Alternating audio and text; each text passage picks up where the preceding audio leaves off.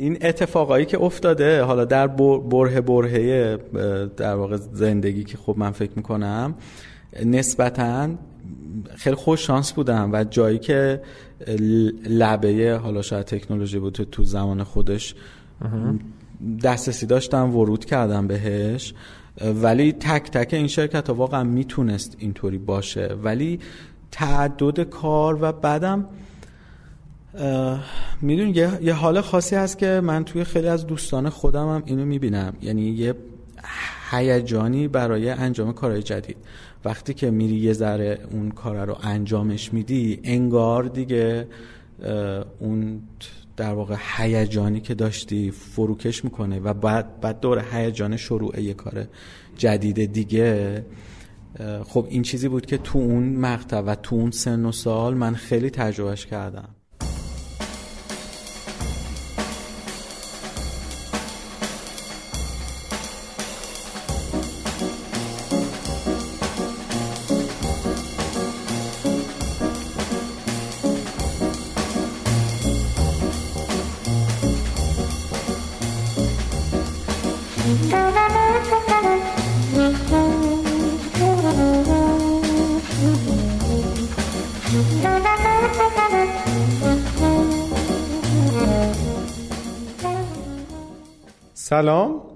به این قسمت از فصل سوم پادکست ده صبح خوش اومدین. من میسم زرگرپور هستم.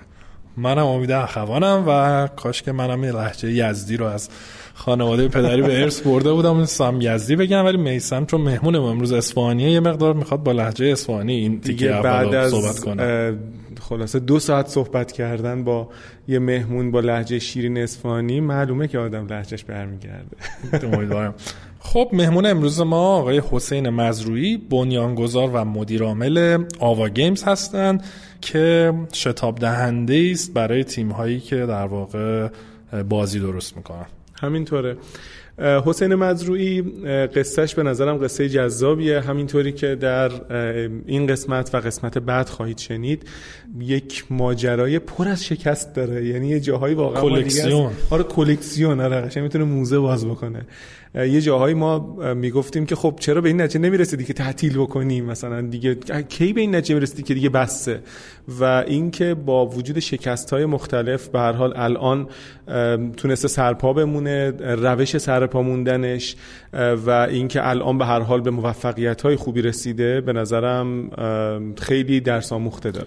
آره حسین از توی این قسمت از کارهای زیادی که راه انداخته واقعا تعداد زیادی کار قبل از آوا گیمز رو ما ازش پرسیدیم. فکر کنم گفت تا نزدیک 20 تا کار مختلف رو انداخته. خودش هم یادش نمیاد آره تو این تو این سالها و خب متولد 63 هم هست.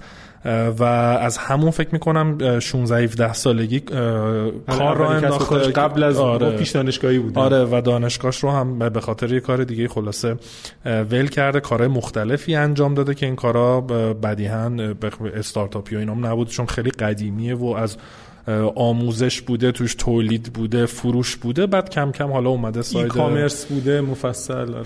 آره تا خلاصه کم کم اومده جلو و به بازی رسیده یعنی در واقع ساخت بازی و داستانش رو میگه چجوری اینطوری شد. مثلا چی شد که وارد بازی شد؟ آره. اون استودیوی پاپاتا چه شکلی تشکیل شد و اینکه اصلا که البته اونجاها رو بیشتر دیگه تو قسمت بعد که هفته آینده می‌تونید گوش بدید. در واقع تعریف می‌کنه. داستان دیگه یعنی تا سر فکر می‌کنم شکلی اون استودیوی بازی میگه و دیگه از اون استودیوی بازی به بعد و آوا گیمز و دیگه حالا راجبه خودش و و دستاوردها و درس آموخته هایی که از این همه شکست داشته رو و این که اصلا با در واقع کسای دیگه چجوری با این همه آدمای مختلف چجوری شبکه سازی کرد. استارتاپ ویکند چه نقشی داشت؟ عجیب پیدا کردن سرمایه گذار به عجیب خیلی جذاب بود واقعا جزو مصاحبه هایی بود که من دوست داشتم که بیشتر از این حرفا طول می‌کشید و یه مقدار جزئیات رو بیشتر ازش میشنیدیم. ولی اگر که قرار بود اینجوری باشه بعد احتمالا دو تا قسمت چهار ساعته منتشر می‌کرد. آره ولی واقعا به نظرم خیلی جالب یعنی خیلی چیزایی هم که ما می‌گفتیم خب این چرا شکست خورد چی شد؟ اینا مثلا چرا اینطوری نکردیم؟ میگه آره دیگه اگه اون موقع می‌دونستم و واقعا به نظر خودش نقش منتور خوب خیلی خالی بوده تو سالهای اولیه کارش و اگر بود شاید خیلی چیزا فرق می‌کرد یا مثلا یک کسب و کاری رو انداخته بود و بعد همه مثلا خیلی زیر پاشو خالی کردن گفتن این فایده نداره خودش هم روش تمرکز نکرد یه کار دیگه کرد. مثلا الان پشیمونه میگن اونو نگه داشته بودم. اسکیل می‌شد. خیلی تجربیات جالبی واقعا فکر کنم تو این همه مهمونی که ما داشتیم کم کسی بود. تنوع تجربه. تنوع تجربه و تنوع و تعداد شکست واقعا جالب بود. همین دیگه. دعوت می‌کنیم. شنونده های محترم رو. آره میسم هنوز یه ریزه لهجه اسپانی سخت میاد بالا. شد تو قسمت بعدی یه کاری کنیم بیشتر بیاد بالا تمرین کنه این وسط. و ما رو هم که می‌تونید دیگه از این به بعد با جستجوی عبارت پادکست در صبح به جای در صبح خالی تو همه podcatcher ها از جمله Spotify، Apple Podcast، Google Podcast، Castbox، iTunes هر جا خواستین پیدا کنین و لینکاش هم تو وبسایت هست. میشنویم بخش اول از مصاحبه با حسین مزروعی عزیز بنیانگذار و مدیرعامل آوا گیمز رو.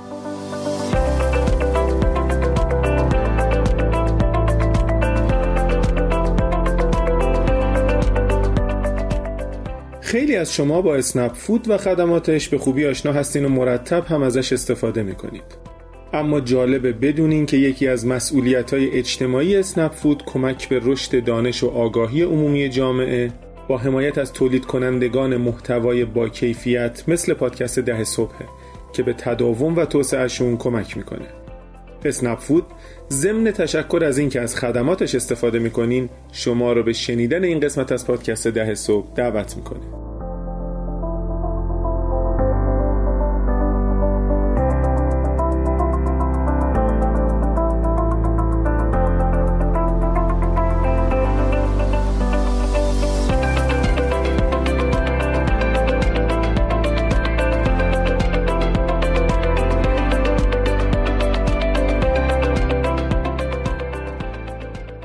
حسین جان ممنون که دعوت ما رو پذیرفتی و خوش اومدی به پادکست ده صبح. اگر که میشه یه مقداری از خودت بگو کجا درس خوندی چه سالی به دنیا اومدی چه کارهایی انجام دادی تا حالا کم کم با هم دیگه جلو بیاییم. سلام. خیلی ممنون میسم جان امید جان. از اینکه منو دعوت کردید و من خدمت مخاطبین پادکستم سلام عرض می‌کنم. خب از کجا شروع کردم؟ درس خیلی نقش جدی نداشته. اولش واسه میگی که کجا به دنیا اومدی و چه سالی؟ کجا به دنیا اومدنش که معلومه. بله بله. من اصفهان به دنیا اومدم سال 1363 و اواخر پاییز. دانشگاه من برق قدرت خوندم منتها رها کردم. یعنی دانشگاه آزاد خمینی شهر. من ادامه ندادم برای اینکه لیسانس رو بگیرم اونجا و با فوق دیپلم در واقع افتاد پاس کردی و؟ بله. البته نزدیک های دیگه فارغ و تحصیلی بود. من چون همزمان شرکت داشتم یادمه که یه بار سر یه جلسه امتحانی گوشیم هم سایلنت بود ولی یکی از مشتری های شرکت زنگ زد و یه کارش خیلی پیچیده بود به هم دیگه من همونو یعنی تصویرش تو ذهنمه که پا شدم برگر رو دادم همونو از دانشگاه سوار ماشین شدم اومدم شرکت و دیگه نرفتم دانشگاه. یعنی هنوز پیامک های مثلا دانشگاه میاد برام که بیا انتخاب واحد کن. خیلی سینمایی بوده رفتارت. آره. دیگه به حال در واقع این اتفاقی بود که رخ داد. البته که بعد دوره های آزاده ام بی دانشگاه تهران رو رفتم دوره مدیریت رفتم. منتها من ورودم به حوزه کامپیوترینا بیشتر به خاطر روباتیک بود و جشنواره خارزمی که شرکت کردم حوالی قبل از سال 80 78 79 و اونجا یه کامیتی خوبی بود که آشنا شدم با یه سری از افرادی که برنامه نویسی می‌کردن. من هنوز وارد این فضا نشده بودم. و در نهایت منجر به این شد که HTML یاد گرفتم وبسایت طراحی می‌کردم. و در سال 82 یا 83 بود که یه دونه وبسایت فروش قطعات روباتیک من راه اندازی کردم که اولین نسخش هم HTML بود. بیشتر آدم فنی بود. مشتری های این این قطعات روباتیک چی؟ یعنی مورد مصرف این روباتیک چی بود؟ مسابقات روباتیک اون موقع برگزار می‌شد دانشجویی و در واقع حالا داخلی خارجی اینا. بعد یه سری قطعات خاص تو ایران که اصلا گیر نمی اومد خیلی عموما قطعات استوک بود با دردسر اینا در واقع گیر می اومد و به همین دلیل هم فکر می‌کنم که اون فروشگاه اینترنتی جواب داد یعنی هر کسی از کل کشور نیاز داشت به همچین چیزی دسترسیش خیلی خیلی محدود بود. و بعد یه سری چیز دارم اون موقع ما شروع کردیم تولید کردن یعنی خود من و به همراه یکی دوتا از کسایی که کوفاندرم بودن آیه مشتبه عبدالی بود. آقای احسان نقشینه بود اون موقع که با هم دیگه در واقع من فروشگاه رو اندازی کردم بعد به تدریج دوستان جون شدن بهمون. یه سری قطعاتم خودمون تولید می‌کردیم.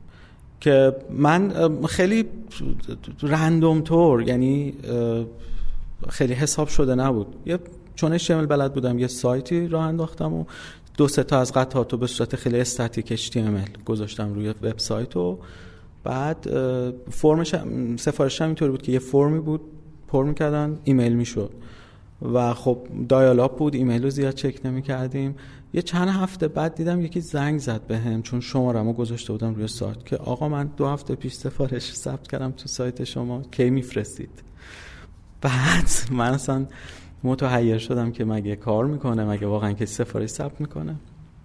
و خیلی همون داستان تیپیکالی که برای استارتاپ ها میگن تو زیر زمینه خونه یعنی واقعا یه زیر زمینه تقریبا کم ترمسکونی طور کم نور و اینا توی خونه بابا اینا اون موقع بود. اونجا رو یواش یواش تبدیلش کردیم به انبار و سفارشات و اونجا من شباکه از هنوز من پیش بودم. می, می اومدم از مدرسه شبا سفارش ها رو بسته بندی می کردم می بعد فردا مامور پست می اومد من مدرسه بودم از بابام اونا رو تحویل می گرفت می رفت پرداخت و اینا رو چه شکلی انجام میدن چون موقع درگاه و اینا به این شکل نبود. ببین من اسکیپ کردم دیگه. این این تیکه که دارم میگم یه مدتی در واقع فروشگاه داشت کار می‌کرد. سرویس پرداخت شرکت رهنما راه افتاده بود اون موقع. که می اومدن بسته ها رو میبردن پرداخت در محل پول رو می‌گرفتن و بعد بر ما برمیگردن رهنما موقع هنوز اصفهان بود. رهنما اصفهان بود. بله آقای وحوشی بودن. و کارشون هم سرویس پرداخت. یعنی یه رشد قابل توجهی اونجا خود شرکت رهنما. اتفاق افتاد برای فروشگاه اینترنتی هم رخ داد. قبلش که خیلی پیچیده بود. قبلش شماره حسابو می‌رفتن می‌رفتن به حساب. بعد من باید می‌رفتم بانک چک می‌کردم. یعنی پیامک و اینا. یعنی یه, یه فروش که موفق اینترنتی اول که ما راه انداخته بودیم فروشگاه شاید 15 روز طول می‌کشید از ثبت سفارش تا اینکه تموم بشه. ولی بعد که سرویس پرداخت را افتاد یه مقداری این کار راحت تر شد چون بحث مالی شد دریافت بچه و ایناش. و خب رشد قابل توجهی کرد. در ادامه یه مقداری اختلافات در اون تیمی که من با دو نفر دیگه کوفاندر داشتم باعث شد که من جدا بشم. سهاممو فروختم. به قیمت خیلی پایینی اسمش ولی اگزیت بوده دیگه. چه سالی بودیم؟ فکر می‌کنم حوالی سال 84 یا 85 باید باشه. بعد اومدم یه مدتی هم چون کار تولید قطعات روباتیک و اینها هم انجام می‌دادم کیت های آموزشی روباتیک و اینها هم انجام می‌دادم. یه چند ماه بعدش دوباره رفتم فروشگاه مشابهی راه اندازی کردم. منتها این دفعه تمرکزم روی قطعات الکترونیک بود و با تجربه قبلی که داشتم اون انبارداری و اون سرمایه‌ای که شما باید جنس بگیری بذاری تو انبار اینا رو اینو حذف کردم. یه فروشگاه رو انداختم به اسم iCshop.ir و این شکلی بود که با یه فروشندهی توی اصفهان قرارداد بسته بودم. ثبت سفارش که انجام می‌شد اون مغازه قطعات الکترونیک داشت. اون سفارش ها رو چک می‌کرد بسته بندی می‌کرد می‌داد به سرویس پرداخت. یعنی من فقط کاری که می‌کردم بالا نگه داشتن وبسایت بود محتواشو به روز رسانی می‌کردم و کار تبلیغات و اینا برش انجام می‌دادم و توی برنامه بود که اونو توسعهش بدم یعنی فروشنده های دیگه بعدا بهش اضافه بکنم. و اینو تنهایی انجام دادی؟ اینو تن... کاملا تنهایی انجام دادم. نکته کی دیدیشم بار فنیش بود. یعنی سفارشات قطعات الکترونیک چون تعداد خیلی زیاد و قیمت کم داره مثلا مقاومت دونه سه تا تک تومنی بود اون زمان. ولی 500 تا مقاومت ممکن بود بش در واقع با شماره های مختلف با ظرفیت های مختلف و اینترنت دایالاب اینکه برای تک تک اینا بخواد یه سفر رو لود کنه این خیلی پیچیده بود. من اون موقع کدی با JavaScript پیاده سازی کرده بودم که شما وقتی که وبسایت رو باز می‌کردی حدود 20 کیلوبایت. داده text دانلود میشه رو سیستمت بدون که متوجه بشی. بعد از اینترنت هم قطع می‌شدی سایت هنوز کار می‌کرد. توی text box search می‌کردی قطعه مورد نظر و قیمتشو نشون می‌داد. دکمه add و می‌زدی می‌رفت تو سبد خرید.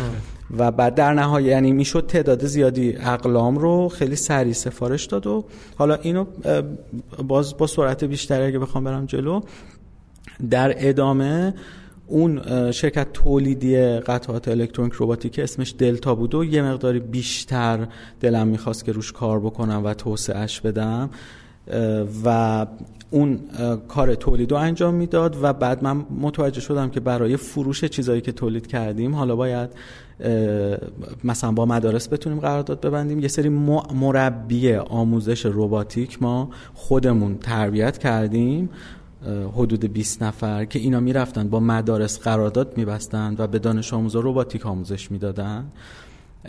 و در واقع پکیج ما رو میفروختن به دانش آموزا. یعنی جزء مدل کسب و کارتون بود رسما درسته؟ یعنی بله. یعنی که هم هم تولید هم تامین هم که یه کسایی برن یه جوری به این روش اینها رو بتونن بفروشن. بله. خیلی نیازش هم واضح بود اون موقع.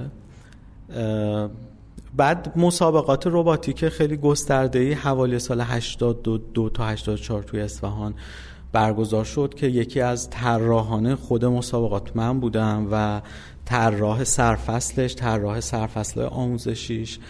و خلاصه اون بازاره رو که من احساس کردم وجود داره یه مقداری تمرکزمو بیشتر گذاشتم سمت همون شرکت دلتا که تولید انبوه چند هزار تا کیتای آموزشی تولید می‌کردیم.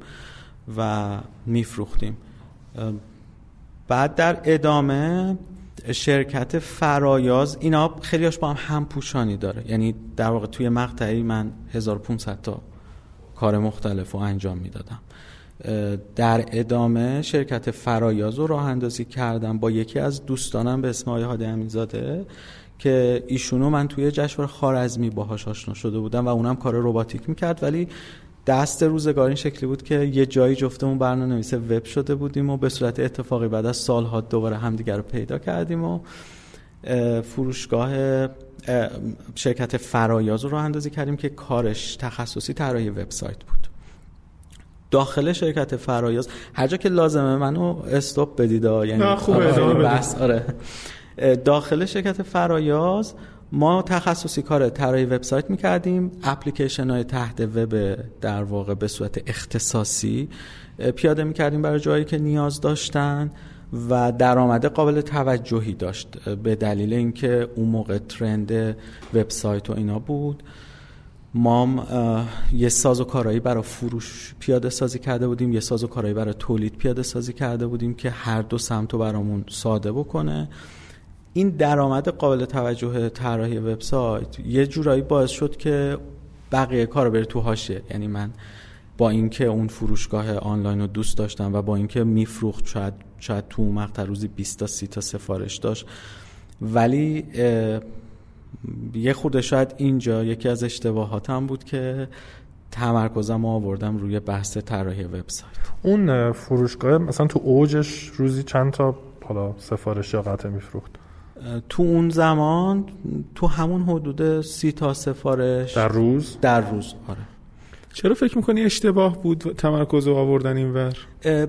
ببین به خاطر اینکه خب اون فروشگاه خیلی اسکیلبل تر بود اگه بخوایم الان بگیم.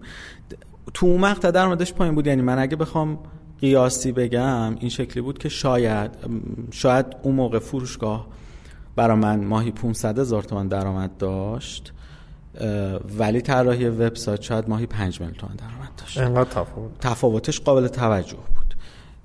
ولی خب موضوع این بود که فروشگاه می‌تونست رشد خیلی بیشتری در ادامه داشته باشه و وقت خیلی کمتری از من بگیره.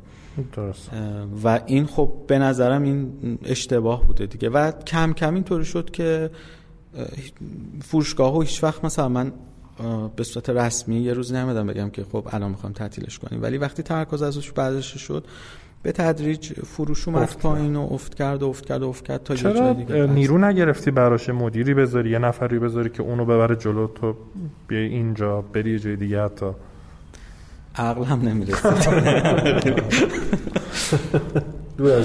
نه واقعا واقعا همینه. یعنی این اتفاقایی که افتاده حالا در بره برهه در واقع زندگی که خب من فکر می‌کنم نسبتا خیلی خوش شانس بودم و جایی که لبه حالا شاید تکنولوژی بود تو زمان خودش دسترسی داشتم ورود کردم بهش. ولی تک تک این شرکت ها واقعا می‌تونست اینطوری باشه. ولی تعدد کار و بعدم میدون یه،, یه حال خاصی هست که من توی خیلی از دوستان خودم هم اینو می‌بینم. یعنی یه هیجانی برای انجام کارهای جدید. وقتی که میری یه ذره اون کار رو انجامش میدی انگار دیگه اون در واقع هیجانی که داشتی فروکش می‌کنه و بعد بعد دور هیجان شروع یه کار جدید دیگه. خب این چیزی بود که تو اون مقطع و تو اون سن و سال من خیلی تجربهش کردم. واقعیتش هم اینه که یک مقداری دسترسی من به همه چیز به اطلاعات و اینا کمتر بود. منتور تقریبا میشه گفت نداشتم و, و تقریبا همه اطرافیانم که من رو حالا توصیه می‌کردن هدایت می‌کردن توی ساید کاملا مخالفی من رو هدایت می‌کردن. یعنی هیچ وقت مثلا هیچ کسی بهم نگفت که اه مثلا آفرین این فروشگاه اینترنتی آینده می‌تونه داشته باشه. یعنی من تو مقاطعی که فروشگاه اینترنتی داشتم خیلی شرکت داشتم خیلی درآمد داشتم کارمند داشتم. جمله‌ای که میشیدم اینه که چرا نمیری توی بانک مثلا استخدام بشی؟ آره وام میدن مثلا. بیمه نداری بیمه نداری پسر فلانیو نگاه کن رفته تو بانک وام بهش دادن ماشین خریده مثلا تو چرا نرفتی؟ چند نفر بودین توی فروشگاه؟ فروشگاه فروشگاه اینترنتی فروشگاه اینترنتی roboiq.com بود که هنوز هست. من زمانی که جدا شدم هنوز کار من نداشتیم. یعنی سه تا کوفاندر داشتیم فروشگاه رو اداره می کردیم بعد فروشگاه آی سی شاپ اینطوری بود که سمت نگهداری و وبسایتش خود من بودم تنها. منتها اون طرف یه مغازه بزرگ فروش قطعات الکترونیک بود که کامل اونو ساپورت می‌کرد. و توی شرکت فرایزم که کار طراحی وب انجام می‌دادیم به تدریج تعدادمون زیاد شد. یعنی حالا شاید تو مقاطعی ده دوازده نفر اینا هم شدیم. خیلی نوسانی بود دیگه. و خب این بحث مدیریت و اینا هم حداقل باز دوباره برای من اشتباها اینطوری بوده در گذشته که فکر می‌کردم مدیریت مثلا باید تو خونه آدم باشه. یاد گرفتنی نیست. یعنی من خیلی دیر متوجه شدم که باید برم دنبال منابع مدیریتی باید برم از تجربیات بقیه تو مدیریت استفاده بکنم. و تقریبا با هر چالشی که مواجه می شدم فکر می کردم که من اولین آدمی هم تو دنیا که با این چالش مواجه شده و باید خودش این چالش رو حل کنه. آره همونطور که گفتی خب منتور حالا اینا که هیچی یعنی فکر کنم موقع دسترسی به محتوا هم به راحتی امروز نبود. اصلا پادکست در صبحی نبود که شما. قطعا خب بعد چی شد؟ توی شرکت فرایاز من و هادی امینزاده که دوتا در واقع شریک بودیم اون موقع ناصر قانم زاده هم احتمالا مخاطبین شما بشناسن بله. دیگه. اون موقع ما با کامیونیتی لینوکسی های اصفهان در واقع لاگ اصفهان آشنا شدیم. بعد با ناصر اونجا آشنا شدیم. ناصر اصفهان زندگی آره ناصر اصفهان زندگی می‌کرد و من و هادی هم اصفهان بودیم و یه سری مشاوره هایی هم از ناصر قانم زاده می‌گرفتیم برای اینکه الان شرکت رو باید چیکار کنیم چطوری ادامه بدیم. یه سری محصول تولید کردیم که برخیش به نظرم زود تولید شدن به نسبت زمان. برخیش رو اشتباه کردیم که ادامه ندادیم. ما یه سیستم حسابداری شخصی آنلاین به اسم خرج و برج dot ir بود که اون زمان راه اندازی کردیم. و خرج و چی؟ خرج و برج خب چیکار کرد؟ این یه سیستم حسابداری شخصی بود. شما یه account باز می‌کردی خرج روزانه رو می‌زدی کارتاتو وارد می‌کردی و بعد گزارش بهت می‌داد که این ماه چقدر هزینه کردی چی چه, چه اتفاق افتاده. حسابداری شخصی بعد یه وبسایتی به اسم فرا Ads راه اندازی کردیم که در واقع تبلیغات متنی مرتبط تو سایت های مرتبط یه چیزی مثل Google Ads شاید اون زمان قرار بود که بشه. یه دو سه تا زیر ساخت یه زیر ساخت برای نوبت دهی آنلاین برای پزشکا راه اندازی کردیم یه زیر ساخت برای مدارس که به صورت آنلاین با وارد مرتبط باشن و کارنامه ها رو بدن. اینا رو یعنی برای خودتون راه اندازی می‌کردین یا واگذار می‌کردین؟ ما در واقع مدلمون اون موقع این شکلی بود که یک محصول درست کنیم و بریم این محصول رو بفروشیم به تعدادی مدرسه یا بریم به تعدادی پزشک بفروشیم. این شکلی نبود که سرویس بفروشیم. خرج و بشت فقط سرویس بود. خرج و بشت که حسابداری شخصی بود سرویس بود. آنلاین شما رجیستر می‌کردید الان چه سالیه؟ این حوالی سال 87 اینا. به نسبت خودش پیشرو بودین یعنی آره مثلا چیزایی که ایده هایی که بوده ایده خوبی بوده. حالا شاید یکم زودتر از زمانی که باید وارد بازار شده بوده یا نه؟ من من هم نظرم تقریبا همینه. حالا لفظ پیش رو که ببین حقیقتا من و هادی دوتا آدم کاملا تکنیکال بودیم. و ماها تصورمون این بود که یک محصول همین که از لحاظ فنی کار کنه درسته. یعنی بزرگترین چالش هر محصولی رو فنی می‌دیدیم. و در نتیجه وقتی یه زیر ساختی درست کرده بودیم برای تبلیغات که می‌رفت محتوای سایت و خودش چک می‌کرد بعد این طرف نگاه می‌کرد که مشتری ما چه تبلیغی داده محتوای مرتبط و اونجا نمایش می‌داد. فکر می‌کردیم خب دیگه این باید کار بکنه در صورتی که بخش قابل توجهیش بازار بود کسب و کار بود مدیریت بود. خب کمتر ما تو این حوزه ها یعنی هیچ وقت از مشتری شروع نکرده بودید ببینید نیاز مشتری چیه راه حل بهش بدید؟ دقیقا دقیقا. یعنی همه محصولات ما میشه بگی که از داخل اتاق خودمون ایدهش و فکرش میومد. و خب خیلی هم کیف می‌کردیم می‌دونی؟ ما اون موقع یه زیر ساختی پیاده سازی کرده بودیم خودمون بهش اسمشو گذاشته بودیم برنامه نویس خودکار صورت مسئله که باش مواجه شده بودیم این بود که می‌رفتیم با سر مشتری صحبت می‌کردیم. اینها یک وبسایتی یه سیستم اختصاصی لازم داشتن و بعد ما باید برای تک تک اینا پیاده سازی می‌کردیم. بعد اومده بودیم یه زیر ساختی پیاده کرده بودیم که یه UI داشت. interface ی داشت. چند تا تیکو می‌زدی تایید می‌کردی آقا فرم فلان می‌خواد اینو می‌خواد اینو می‌خواد اینو می‌خواد. تیک می‌زدیم و بعد خروجی PHP به همون یعنی می‌رفت کداشو مینوشت خروجی PHP به ما تحویل می‌داد. الان framework هایی مثلا مثل Symfony یا framework های دیگه فوق العاده مرسوم شدن که تقریبا کار مشابهی رو انجام میدن. ولی خب اون موقع یا نبود یا حالا ما اطلاعات نداشتیم که بریم از اون استفاده بکنیم. همچین چیزی پیاده سازی کرده بودیم. و خب حل هر کدوم از این صورت مسئله های فنی یه جوری شخص خود منو ارضا کرد یعنی کل هورمونای بدنم واقعا می‌رفت می‌رسید به اوج و کیف می‌کردم که به به مثلا این اجرا شد. ولی پولم در می اومد در زمین بله ببین ما توی تمام این پروسه ای که من گفتم حالا شاید برای مخاطبینم این سوال پیش بیاد بگن که خب تو از کجا پول آوردی؟ رفتی شرکت تولیدی زدی؟ کل این پروسه ها bootstrap بود. یعنی من هیچ وقت در طول زندگیم هیچ وقت هیچ پولی از بیرون نیاوردم به business م تزریق کنم. حالا به جز آوا گیمز که جذب سرمایه کرده ولی بقیهش اینطوری بود که مثلا من روباتیک تدریس کردم یه پولی در واقع در بودم بعد رفتم باش کیت روباتیک تولید کردم 20 تا فروختم بعد 20 تا رفتم 200 تا تولید کردم بعد 10000 تا تولید کردم. اینطوری حرکت کردم.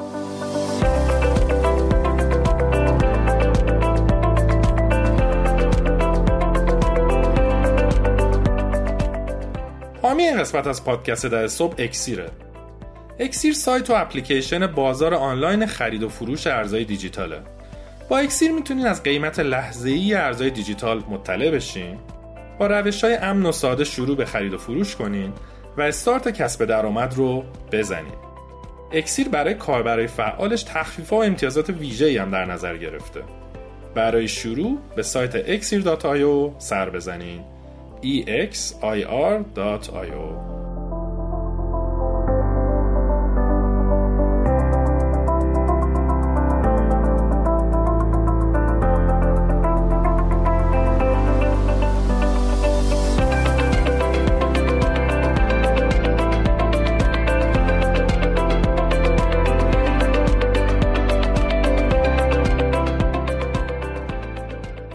خیلی جالبه. حسین این همه کار راه انداختی و خب هر کدوم از اینا حالا همین تولید یه چیزی مثلا خودش یک, یک عالمه داستانه شرکت تولیدی حالا مغازه اینا.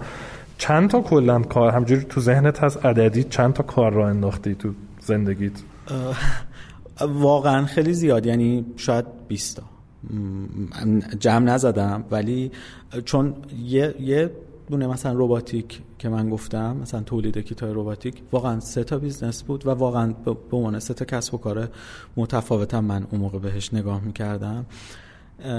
و حالا شاید دلیل اینکه اینا رو من اسمشون رو خیلیشون رو دوست دارم که بگم توی صحبت هام همینه. یعنی خیلی باید بسیار سفر باید تا پخته شود خامی. و هنوزم یه عالم سفر دیگه پیش روه. چون من خیلی از استارتاپ ها رو می‌بینم که مثلا اولین شکسته رو احساس می‌کنن که آقا یه اتفاق خیلی بدی افتاده. قطعا قطعا خیلی خیلی کارهایی که من کردم اشتباه بوده. یعنی برگردم به گذشته. ممکنه خیلی از این کار رو اصلا استارت نزنم. ولی می‌خوام بگم که استارت زده شدن و تموم شدنش هم کلی درس هر کدومشون برای داشته خب بعد چی شد؟ بله. بعد ما یه مقداری شرکت فرایاز بودیم و یه مقداری در واقع زمان گذشت اونجا.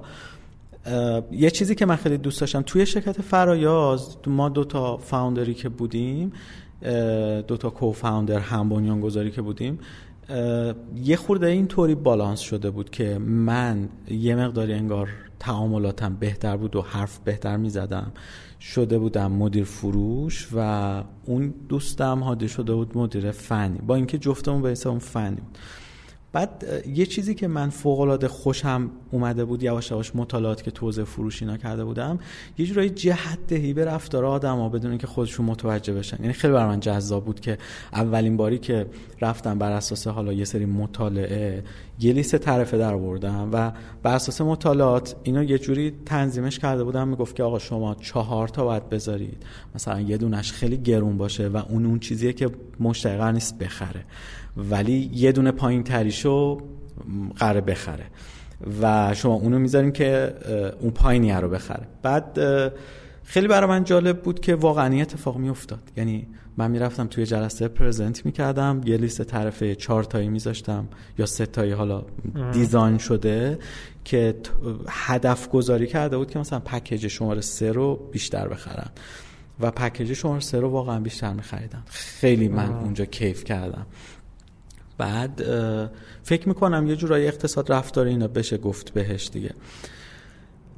بعد یواش یواش بیشتر تو این زمینه ها مطالعه کردم.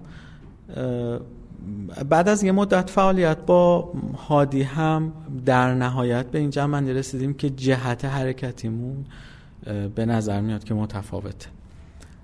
و اتفاقا اینجا هم بیشتر خودشون نشون داد. یعنی اون جایی که من تمرکز بیشتری روی فروش گذاشتم و مشتری آوردم اما هادی اون موقع نظرش این بود که کار اصلی اینه که باید بیای بشینی کتور زنی تولید کنی. و اگه یادم مثلا یه دیالوگی بینمون بود که مثلا می‌گفت آقا این فروش خاله بازی تو نشستی داری اینجا خاله بازی می‌کنی؟ بعد حالا نه لزوما با دعوا ولی می‌خوام بگم اون نگاهه که نگاه خود منم تا دو سال قبلش همین بود. واقعا فکر می‌کردم فروش خیلی کار مهمی نیست. کار اصلی اینه که کد خفن بزن. بعد در نهایت با هادی هم جدا شدیم. منتها اکثر حالا این جایی که مثلا جدا شدیم خیلی دعوا اینایی در کار نبوده. یعنی ما به نتیجه هستیم که کسب و کار رو جدا کنیم و حتی تا یکی دو سال بعدش تا دو سه سال بعدش در یک محل همچنان مستقر بودیم. اون شرکت خودش رو زد و من شرکت خودم تو اینجا من برعکس روبایی رو عمل کردم. من سهام هادی امینزاده رو خریدم و شرکت فرایاس کلا شد مال من. اون هم شرکت خودش رو راه اندازی کرد. به اسم جوشگر و قضیه ادامه پیدا کرد. بعد من با, با بازی تراویان اون موقع آشنا شدم در سر یه اتفاق و نمود خیلی قابل توجه اون کن جهدهی رفتار مخاطب رو تو اون بازی دیدم. یعنی وقتی می‌دیدم که تقریبا هیچی نیست یعنی همه چیز مجازیه پول مجازیه گندم مجازیه آجر مجازیه ولی آدما پول میدن به خاطرش عصبانی میشن به خاطرش. فوق العاده این منو جذب کرد و این باعث شد که برم توی تولید گیم. و یه چیزی هم که ذهنمو به شدت تو طول همه این سالها مشغول کرده بود من دلم می‌خواست یه منبع درآمدی ایجاد کنم که وابستگی به شخص خودم نداشته باشه. یعنی مثلا برم سفر این درآمد رو ایجاد باشه اصطلاحا. بله. و بعد دیدم که تراویان همینطوره. یعنی اگه من یه چیزی مثل تراویان می داشتم پس تو خونه نشسته بودم سفر بودم این درآمد ایجاد می‌کرد. این چه سالیه؟ حوالی سال 87 تقریبا پروژه‌ای ما استارت زدیم توی شرکت فرایاز به اسم جنگ ربات ها من دیگه حالا عقبه رباتیک هم, هم آوردم و این مهندسی معکوس قرار بود بکنه تراویان رو و عین همون ما یه بازی درست کنیم عدد و رقم و اینا همه مهندسی معکوس بشه. و فقط داستان و آرت عوض بشه. که اونجا سه نسل انسان سه نوع مختلفی از انسان ها بودن. اینجا سه نوع مختلفی از ربات ها بودن. با هم دیگه می جنگیدن هر کدوم ویژگی خودشون داشتن. و این پروژه رو من خیلی اعتماد به نفسم نسبت بهش بالا بود دیگه. چون احساس می‌کردم این یه وبسایت ما که اصلا خدای طراحی وبسایتیم. تازه خیلی هم بلدیم الان و داریم مهندسی معکوس می‌کنیم. خیلی کارهای گسترده توی اون پروژه انجام شد. یه تیمی تشکیل دادیم سریع کلی هم فکری کردیم با هم دیگه. یه نفری رو توی شرکت گذاشته بودیم که ایشون فقط کارش بود که بازی می‌کرد و می‌رفت توی اتحادهای مختلف تراویان و با آدما network درست می‌کرد شماره هاشون رو می‌گرفت. به خاطر اینکه زمانی که ما launch کردیم یه user base قابل داشته باشه. بله. یه Excel خیلی مفصلی استخراج شده بود. یک نفر دیگه بازی می‌کرد و حالا علاوه بر بازی از سایت های مختلف سعی می‌کرد فرمولا رو استخراج کنه توی Excel. و خب تیم آرت داشت. منتها خب پروژه بعد این پروژه رو من اون موقع اینکه میگم من تیممون دیگه تیم ما. ولی فاوندر خود من بودم سرمایه‌گذار خود من بودم. این ولی چیز نبود یه اپ نبود نه؟ یعنی نه نه نه. گیمی که می‌خرید تراویان فکر کنم تحت وب بود درسته؟ تراویان تحت وب بود و خیلی ابتدایی تر و و ما یکی از feature هایی که داشتیم توی بازی خودمون این بود که با پیامک اینو integrate ش کنیم. و اگر که مثلا یکی به دهکده شما حمله کرد و یک ساعت دیگه لشکرش می‌رسه ما یک ساعت قبل به شما پیامک بدیم که آقا حمله کردن. چون تراویان واقعا این شکلی بود که شیفتی روی بازی کار می‌کردن. مثلا سه نفر سه تا شیفت 8 ساعته می نشستن پای سیستم. کی حمله کرد کی حمله نکرد مدیریت کنیم. فوق العاده بازی استراتژیک عمیق و عجیب غریبی بود. حسین تو تجربه گیم نداشتی و فکر می‌کنم گیم یه مقداری پیچیده است. از کسی کمک گرفتی یا نه؟ مثلا یه مقداری فکر کردی خب کاری نداره تولید می‌کنیم بله. این کار انجام دادی. همین دوم. گزینه دوم گزینه دوم. من فکر می‌کردم کاری نداره. واقعیتش اینه که تو مقطع خب اون جایش که فکر می فکر می‌کردیم پیچیده ترین قسمت هاست و گفتیم میریم استخراج می‌کنیم فرمولاشو میریم استخراج می‌کنیم user base شو میریم استخراج می‌کنیم. اما هیچ وقت فکر نمی کردم که به اون پیچیدگی باشه. یعنی با, با فاصله خیلی زیادی میزان پیچیدگی game و ما کمتر از چیزی که بود متصور شده بودیم. پروژه 6 ماه تعریف شده بود با یه hard deadline یک ساله. و سه سال طول کشید و لانچ نشد. یعنی ما توی ما توی تولید گیر کردیم. یعنی می‌دونی یه مردابی بود که هر چقدر می‌رفتیم جلو تموم نمی‌شد. و تو اون مقطع سعی می‌کردیم از مهندسی نرم افزار استفاده کنیم ولی خب واقعا سوادش هم نداشتیم. بعد هنوزم حداقل تفکر خود من یه مقداری نزدیک به تفکر هیئتی شاید بشه بگی بود. اینجوری بود که مثلا یه ورژنی می اومد میشستیم توی جلسه دور هم و بعد می‌دیدیم باگ داره بعد ته جلسه مثلا با یه سری حرفای انگیزشی احساسی. بچه های یا علی بگید دیگه این دفعه باگ نداشته باشیم. بعد می‌رفتیم هفته دیگه می اومدیم مثلا باگ سه برابر شده.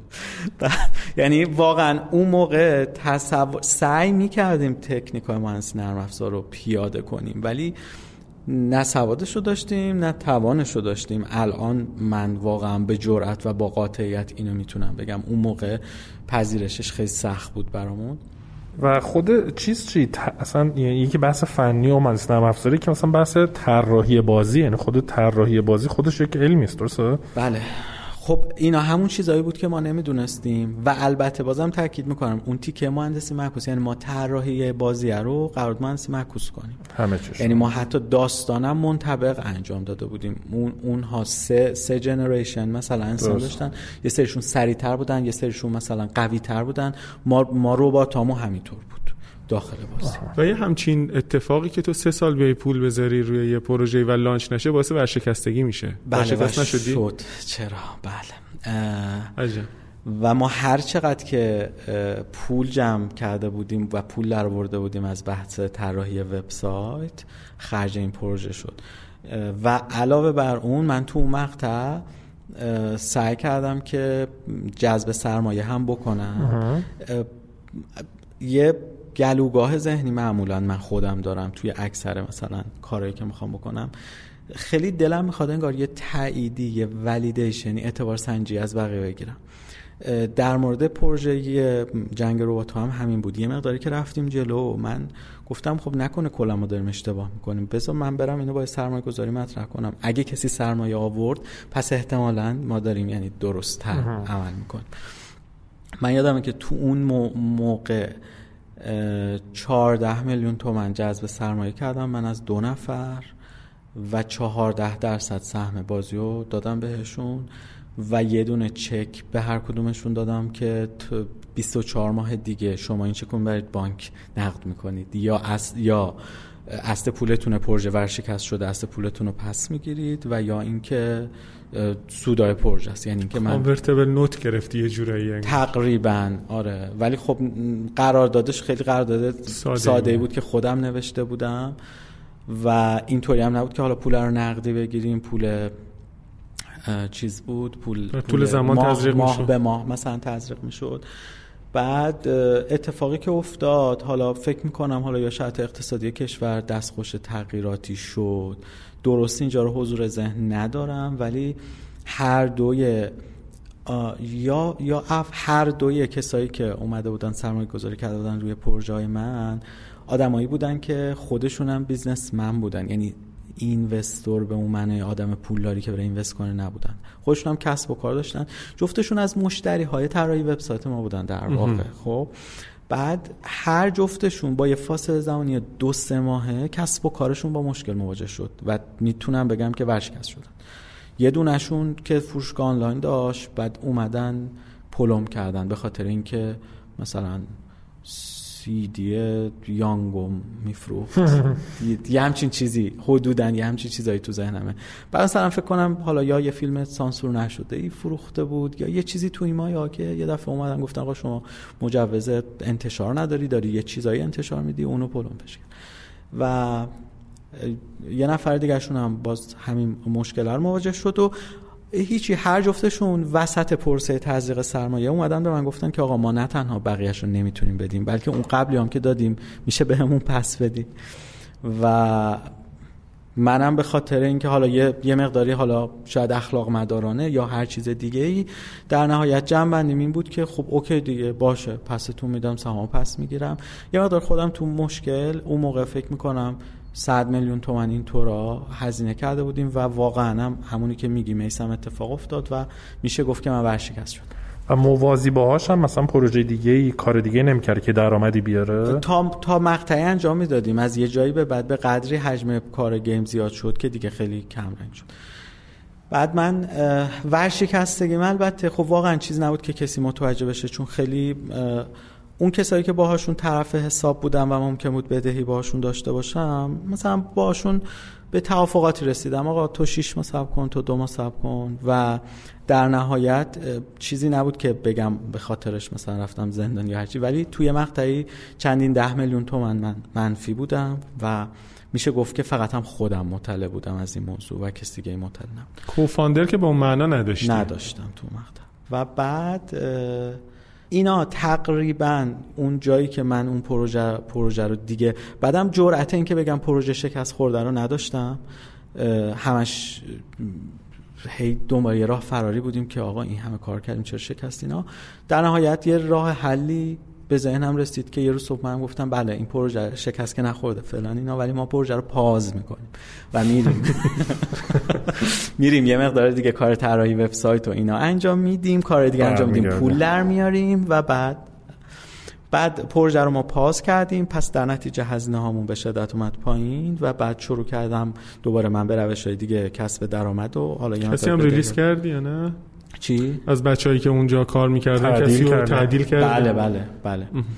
و بعد اون موقع یکی از شرکای من که روبایکی رو باهاش راه انداخته بودم اومد پیشنهاد یه فروشگاه آنلاینی داد که تجهیزات gaming میفروخت به اسم Razer برند Razer خیلی معروف Razer dot که من شریک شدم و بعد مدیریتش هم واگذار کرد به من و ما کار واردات و فروش تجهیزات gaming انجام می‌دادیم برند Razer رو تا مدتی. و البته خیلی موقتی یعنی من بهشون گفتم که این خیلی برای منم موقتیه و بعد باید یکی دیگر رو اینجا بیایم onboard کنیم که بیاد این کار رو انجام بده. بعد حالا در ادامه اینجا رو دیگه می‌خوام وصلش کنم به Startup Weekend اصفهان. یعنی من یه جایی بودم شرکت طراحی وبسایت سالها داشتم یه پروژه رفته بودم بعد شکست خورده بودم. پروژه گیم برگشته بودیم داشتیم کار طراحی وبسایت می‌کردیم. در کنارش کار واردات و فروش یعنی فروشگاه آنلاینی به اسم ریزر داتایار بود که کشف خوبی هم ایجاد می‌کرد. خوشبختانه.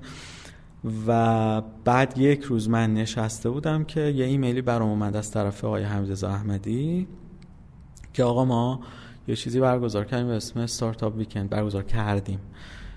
یه سری عکس بود و یه لینک بود و اگر که می‌خواین در شهر خودتون برگزار کنید بیاد به ما بگید. از کجا پیدات کرده بود؟ نمی‌دونم.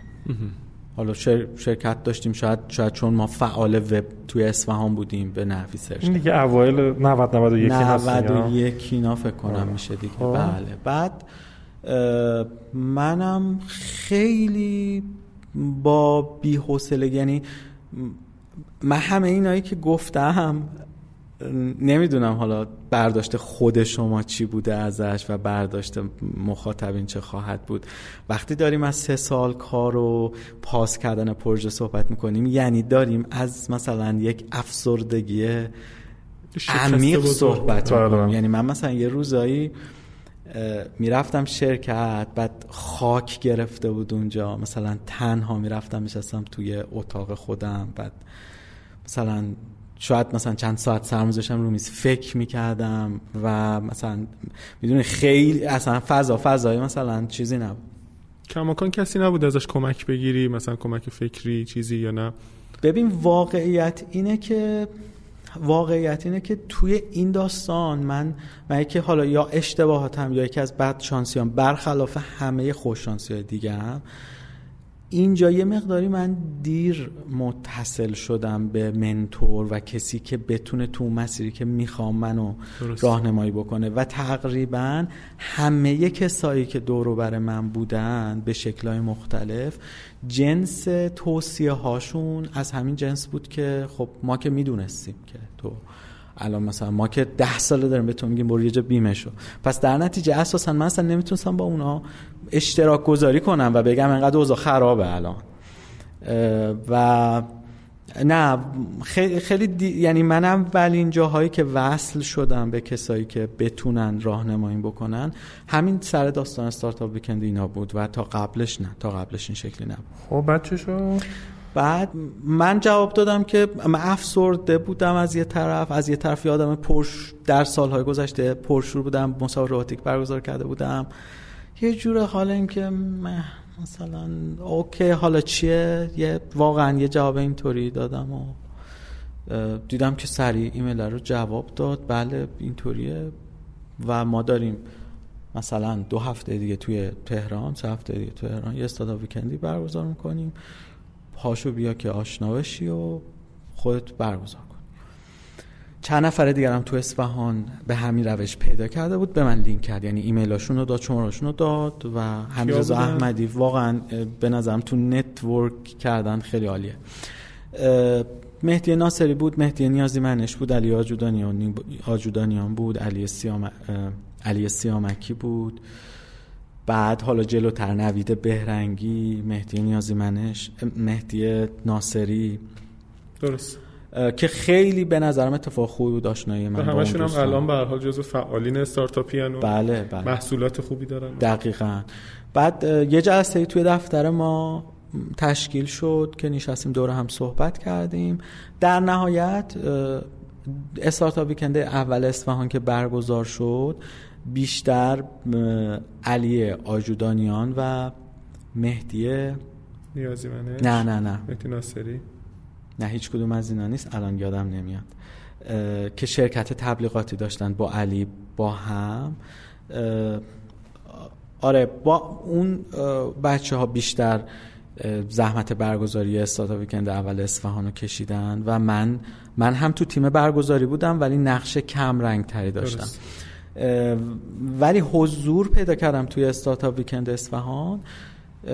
اونجا خب network خوبی ایجاد شد. با یه تیمی آشنا شدم آیه سعید سی سختی بود امیر رضا انواری بود میساق آقا خانی که اینا دوست داشتن بازی بسازن. بعد در ادامه دنبال جا میگشتن. منم یه دفتری داشتم که نسبتا هم دفتر بزرگ دفتر اجاره ای بود دیگه ولی نسبتا دفتر بزرگی بود. بعد بهشون نقدن گفتم آقا یه اتاق خالی ما داریم بیاد بشینید بازی بسازید. ولی این شد سرمنشأ تشکیل استودیو پاپاتا. و من خودم فقط تجربه مواجهم با Startup Weekend رو بگم. اولین باری که من با Startup Weekend مواجه شدم علاوه بر اینکه network خیلی خوبی داشت برام و خیلی عالی بود اولین باری که بوم کسب و کار رو دیدم و بعد دیدم اینطوری به صورت طبقه بندی شده.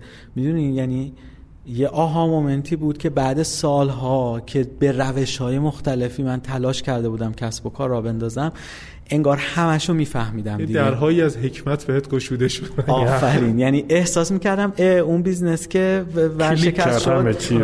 آره. دلیلش این بود اون جایی که ما مشکل داشتیم دلیلش این بود و دقیقا احساس کردم که وای چه دنیای بزرگی و چقدر ما دور بودیم از همه اینها.